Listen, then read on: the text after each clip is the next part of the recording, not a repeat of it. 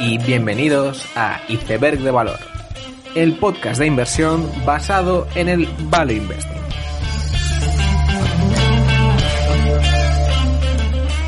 Bienvenidos los seguidores de Stephen Curry, bienvenidos a Iceberg de Valor. En esta tercera semana de enero presentaba resultados trimestrales Netflix, siendo la primera de las FANG en hacerlo. Fueron unos resultados muy buenos para cerrar un año con una cantidad de nuevos suscriptores de un más 31% sobre el año anterior, impulsado especialmente por las regiones internacionales, es decir, las no americanas, donde ya la penetración es tan alta que el crecimiento viene especialmente dado por el aumento de precios de las suscripciones. Este hecho se ve reflejado en las ventas por suscriptor, que han pasado de 9,88 dólares mensuales a 11, lo cual parece que es un aumento muy modesto de precio, pero la realidad es que la cifra sí que esconde subidas pronunciadas en Estados Unidos. Esto viene dado porque muchas de las nuevas adiciones actuales son en países menos desarrollados como India, por lo que la subida de precios americana está siendo capaz de suplementar esos nuevos suscriptores en países más pobres y conseguir subir las ventas medias por suscriptor. Aún así, quizás la frase que más titulares ha acaparado y probablemente el principal factor detrás de las subidas de la cotización ha sido la única frase en negrita de toda la nota de prensa que decía que Netflix no necesitará nunca más levantar capital externo para financiar sus operaciones diarias. Esta frase representa el final del túnel, el final de esa primera etapa de Netflix. A partir de ahora, la empresa se plantea hacer recompras con el excedente de caja obtenido, demostrando que quizás la que era percibida como FANG más derrochadora es en realidad una de las más conscientes en cuanto a asignación de capital. Junto con ello, Netflix publicaba unas tablas de rendimiento anualizado de sus acciones desde su salida a bolsa en unas declaraciones que parecían una especie de vuelta de celebración y, como digo, marcando una nueva etapa de la empresa. Durante esta semana también el nuevo fichaje de Fintuit y CEO de Just Eat Takeaway, Jitse Groen, anunciaba que bajaba a cero las comisiones de delivery en Londres.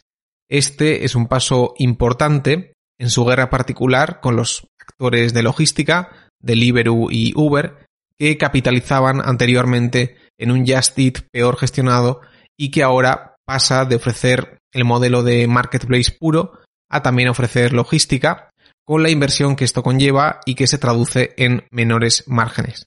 Según Jitse, que cada vez se prodiga más en Twitter y parece que le encanta leer blogs de inversores anónimos, esto supone una copia de su estrategia para convertirse en número uno en Alemania y Holanda. Por lo tanto, parece que Takeaway está decidida a subsanar la deuda operativa de Justit y veremos si esto es un augurio de lo que esperan hacer en Estados Unidos con GrabHub, aunque es verdad que la situación competitiva allí es bastante más difícil debido a la presencia de DoorDash. En todo caso, situación muy interesante la actual del delivery británico, con el hasta ahora líder recalibrando su estrategia para intentar contener a sus competidores. Los resultados de Takeaway fueron la semana pasada y apuntaban ya a esta nueva etapa de inversión y reducción en márgenes en una compañía que se trata de un líder en una etapa de transición, ya sea por la estrategia de logística en Inglaterra como la sombra de la adquisición de GrabHub en Estados Unidos, una transacción que todavía se observa con gran escepticismo. En cuanto a salidas a bolsa, en Estados Unidos teníamos el prospecto de Bumble, la competidora de Match, que va a ser una de las salidas a bolsa más esperadas durante el año. Fundada por una antigua trabajadora de Match, ha crecido notablemente en los últimos años es especialmente destacable que la aplicación creciese un 70% en ventas en el 2019, por lo que parece que su flywheel particular ya ha empezado a girar y que aún con cuarentenas ha conseguido seguir creciendo a un 25% anualizado, mayores crecimientos que su competidora Match. Y lo que llama más la atención incluso es que con esos crecimientos el margen EBITDA ajustado de la compañía pues fue del 18% en el 2018, del 21% en el 19% y ahora está llegando al 26%. Y todo esto teniendo en cuenta que tanto Apple como Google pues le meten su particular impuesto del 30% al completo en estas aplicaciones debido a que los descuentos debido a recurrencia y duración no suelen aplicar en estos casos. Aún así, parece que Bumble está cerca de salir a cotizar y seguro que se trata de una compañía que dará mucho juego en su vida como empresa cotizada. Esta semana también Steve Eisman, el conocido como uno de los principales protagonistas del corto sobre la burbuja inmobiliaria en Estados Unidos y que posteriormente aparecería en la película The Big Short, declaraba su posicionamiento bajista sobre Credit Acceptance, la compañía de créditos subprime. Credit Acceptance está envuelta en juicios que califican su actividad como predatoria y Eisman estima que si estos litigios salen adelante, la capacidad de obtener beneficios de la compañía se va a ver claramente mermada. Esto se une a la nueva presidencia de Joe Biden y la asignación de Rohit Chopra como líder del Buró de Protección Financiera al Consumidor, que probablemente ejerza una regulación más dura sobre este tipo de financieras subprime. Una de las cosas que parece que no cambiará con Biden es la política de estímulo fiscal de Estados Unidos. Esta semana salía Janet Yellen declarando que con los tipos de interés donde están, pues el Estado americano tiene que actuar de forma decidida y ayudar de forma clara a los americanos que, entre comillas, peor lo están pasando. Además de los cheques de 600 dólares aprobados ya, podría aprobarse un estímulo adicional de unos 1.400 dólares. Veremos si estas ayudas se acaban aprobando pero por lo que estamos viendo en las declaraciones de los integrantes del nuevo gobierno, creo que no hemos visto nada hasta ahora en cuanto a estímulos fiscales se refiere.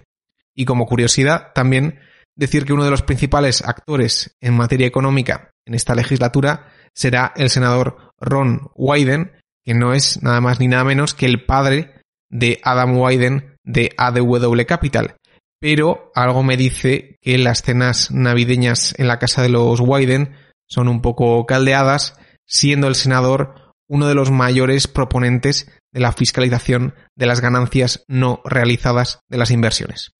De los cheques de estímulo pasamos a su vaso comunicante más inesperado, que es Wall Street Bets, el famoso subreddit que se ha convertido en el subreddit más comentado del mundo. Sí, un subreddit de bolsa es el más caliente del mundo. Y Wall Street Bets, como no, ha usado su poder, en este caso sobre una de las acciones con más cortos del mundo, es decir, GameStop. Esto ha generado lo que probablemente ha sido uno de los mayores short squeezes de la historia, con GME siendo una de las mayores empresas en cuanto a volumen diario transaccionado. Concretamente, el viernes, GameStop transaccionó tres veces el número de acciones totales de la compañía. Podéis pasar por el subreddit de Wall Street Bets, donde los ganadores de la operación MOAS, que es como se llamaba la operación de GME, se han hecho millonarios, están pensando en donar a ONGs y están vendiendo camisetas sobre su hazaña en Etsy. 2021 solo acaba de empezar. Pasamos ahora al episodio de la semana, llamado Lanzando Triples, que sorprendentemente no va sobre baloncesto. El episodio va sobre la idea de que en la última década, de forma general, la forma de pensar que más se ha visto recompensada como inversor no ha sido la de ser muy conservador y acotar cuánto dinero puedes perder con una inversión, sino que lo que se ha recompensado ha sido lanzar triples o moonshots que por lo general han acabado saliendo bien. No estoy hablando de que el mercado se haya vuelto especialmente especulativo ahora y por lo tanto premie estas ideas, me estoy refiriendo a que estamos en un contexto tecnológico y económico donde las ideas más difíciles acaban por funcionar y acaban siendo muy rentables. Como hemos visto, después de años de quemar dinero, Netflix está en una inflexión que le llevará a generar caja. Tesla también, después de años de pérdidas, está haciendo coches de forma mucho más rentable que otros. Amazon consigue expandir márgenes y generar beneficio neto, las compañías de software como servicio, después de años de pérdida, generan caja y son capaces de subir precios, es decir, la mayoría de los puntos de vista que hubieran parecido un triple desde el medio del campo hace unos años, con más o menos incertidumbre, han acabado por entrar. Esto puede llevar a pensar que el éxito en la inversión trata de tener las tesis más optimistas posibles, ya que el mercado es siempre ultra conservador y por lo tanto lo que necesitamos son ideas de alto nivel, no fijarse en los detalles y lanzar desde el medio del campo. Por ejemplo, todos sabemos que dentro de 10 años se van a vender más coches eléctricos que ahora. Por lo tanto, según el meme evolutivo que ha sido exitoso en los últimos años, deberíamos invertir en empresas de coches eléctricos. Digamos que las propias cotizaciones refuerzan ese meme ganador. Es decir, las acciones de coches eléctricos son proxies del número de coches eléctricos vendidos.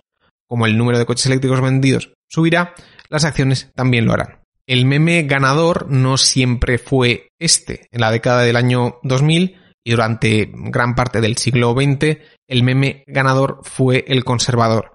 Es decir, innovar es muy difícil, ya sea en los nuevos negocios de ferrocarriles en los años 20 o la burbuja.com del año 2000. Esta innovación es muy costosa siempre y además es extremadamente difícil elegir a los ganadores, aún acertando con una determinada tendencia. Por lo tanto, este meme conservador, más centrado en no perder, ha sido el ganador durante mucho tiempo.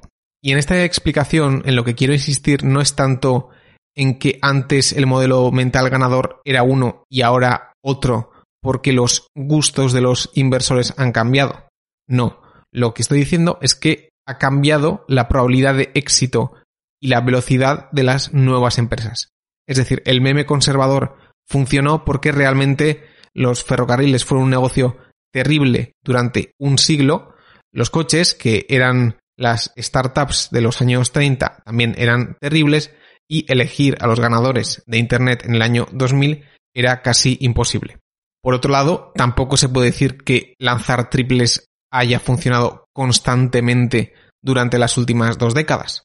Los negocios en la nube, hasta la década del año 2010, no consiguieron capturar muchas ventas por mucho que todo el mundo supiera que fueran el futuro. O las placas solares también eran el futuro en el 2007 y eso no evitó que la mayoría de las empresas se fueran a la ruina. Todos sabíamos también que la impresión 3D también estará más extendida en el futuro que ahora, pero eso tampoco evitó que la burbuja del 2014 se desinflara de la misma forma que lo haría más tarde el cannabis en el 2018. Por lo tanto, no todos los triples han entrado y ese meme menos conservador no ha ganado siempre. La pregunta entonces es ¿qué ha cambiado los últimos años para que tantos triples hayan entrado? El primer factor no es tecnológico, sino puramente económico, y son los tipos de interés. Unos tipos de interés tan bajos han inundado el mercado de financiación para proyectos que antes no conseguirían financiación. Si cogemos el ejemplo de Uber, hace 30 años, un proyecto empresarial con 10 años de pérdidas de miles de millones, no hubiera conseguido financiación y por lo tanto, en cierto punto de su vida, la empresa hubiera dejado de existir. Hoy en día no. Mientras que las unit economics sean buenas, una empresa puede conseguir una financiación masiva. Y por esto mismo, aquellos proyectos empresariales que serían considerados como triples, pues pueden salir adelante si el modelo del negocio es superior a los existentes ahora en su estadio final. Es decir, si yo tengo un modelo de negocio que es el máximo absoluto en eficiencia en un cierto sector, cualquier pérdida que yo incurra por el camino es irrelevante e incluso deseable, ya que disuade a cualquier competidor de recorrer ese mismo camino de pérdidas. Por lo tanto, una financiación más laxa ha favorecido que los modelos de negocio más eficientes, los máximos absolutos, puedan crearse y destruir a otros negocios tradicionales que se encontraban en máximos relativos. Esto tiene dos consecuencias, que por un lado los supuestos fosos sean mucho menos importantes, ya que todos los equilibrios se vuelven más inestables.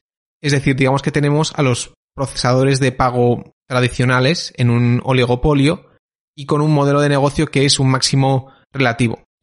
Estas empresas pueden tener supuestos fosos, pero si sale una con un modelo de negocio que representa un máximo absoluto, podrá obtener muchísima financiación para llegar a derrotar al status quo. Por lo tanto, la primera consecuencia es que muchos de los fosos tradicionales se conviertan en más inestables. Y la segunda consecuencia es que el mercado pasa de ser un juego de reversión a la media a otro con ganadores y perdedores estructurales.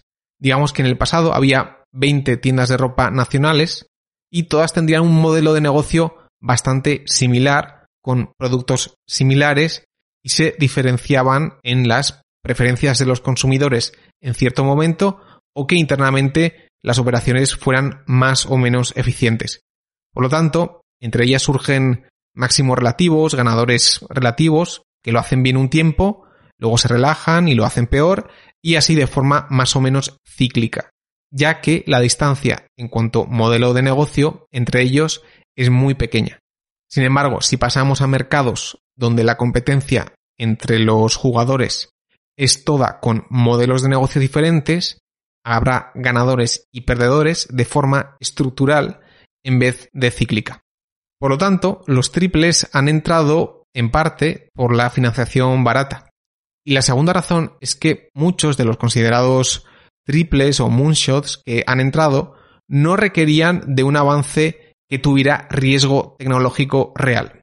Es decir, muchas de las empresas que hoy llamamos tecnológicas en general no desarrollan tecnología nueva, simplemente programan o reutilizan tecnología ya existente durante los últimos 20 años y crean productos y servicios que sus clientes entienden y están dispuestos a adoptar.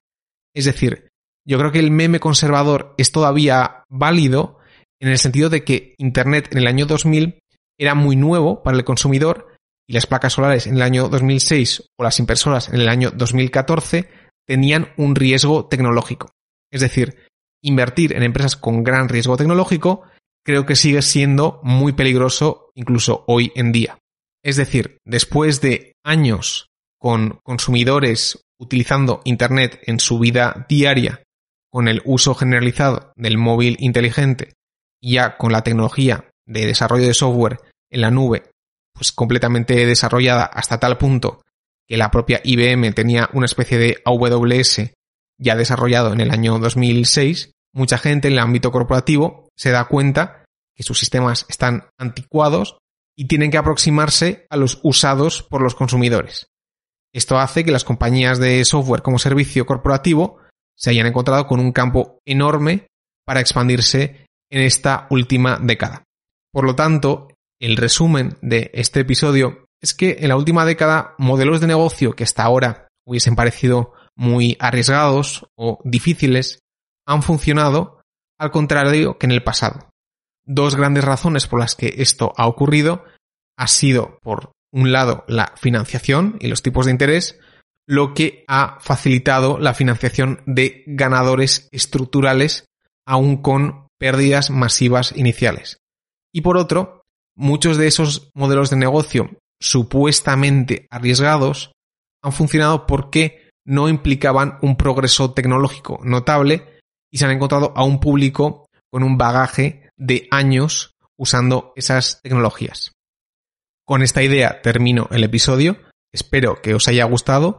Dadle like y suscribíos. Nos vemos la siguiente semana y seguid aprendiendo.